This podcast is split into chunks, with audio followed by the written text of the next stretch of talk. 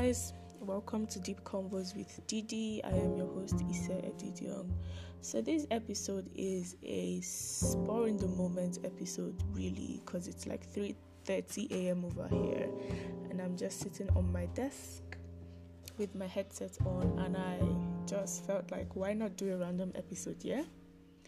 So I know I have been MIA, and that was because I decided to take a break because school gave us this two week break before the next semester would begin and all of that. But this episode is totally unplanned. I'm pretty sure you would be able to get from my sentences. So I just felt like reading some of the things I write because most, I don't know, most people that know me know that I am a fictional writer, soul writer, and stuff like that. So I have this book where I write when I'm inspired on my notepad on my phone also. So there's this one right in front of me. It's titled On Open Letters to Myself. What inspires me to write? Sometimes it could be how I feel at the moment, it could be how I felt before, and I write it presently, or it could be based off of what's happening around me, or based off of a movie or a book. So I basically write whatever I feel at the moment. So, this one in front of me right now is titled Unopened Letters to Myself. It's going to be some sort of bedtime story. I don't intend for this episode to be very long. No, I just want to like read one or two. And if you like it, you could give me a feedback. I could do this like, you know, often. Unopened letters to myself. Sitting beside you became my favorite thing to do. Slowly but subtly, these feelings began to be subdued. Now, while I sat beside you, all I could think of was how to get away from you hastily. Day by day, it began to dawn on me that we were no longer meant to be. Weeks turned into days, days to hours, and hours to minutes, minutes to seconds, and my love for you began to fade like the grass withers in the wind. We never used to go to bed angry at each other. Now that is all we do daily. Now you look at me like you hate me. All I can feel is the ray of sentiment seething through your body. I knew this would happen. I knew it all along.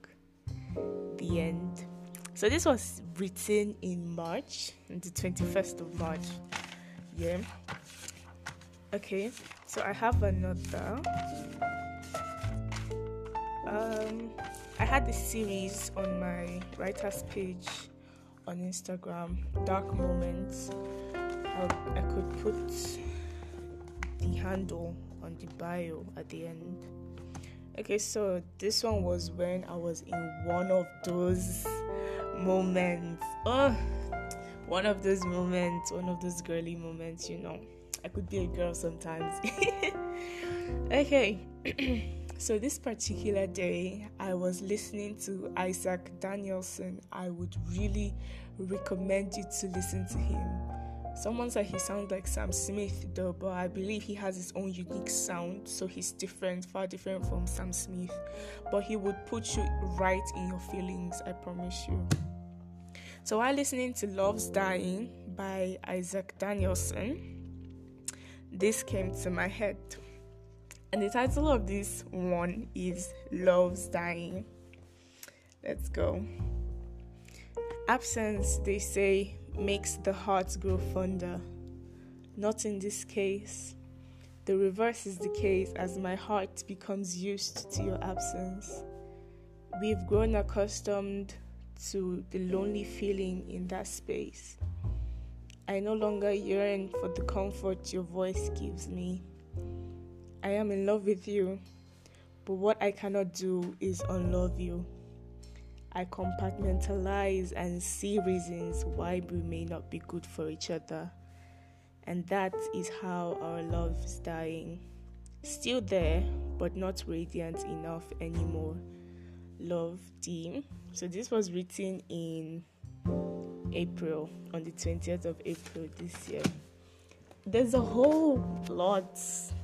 There are other stuff I don't really write about just love and heartbreak and you know all those dark stuff. But I think I have happy days. There, there are days where I write motivational things like that. So, like I said, this was a random episode. So I'm just really careful with my words. And if you liked this, if you like what I did, if you would like me to do it often, please do let me know.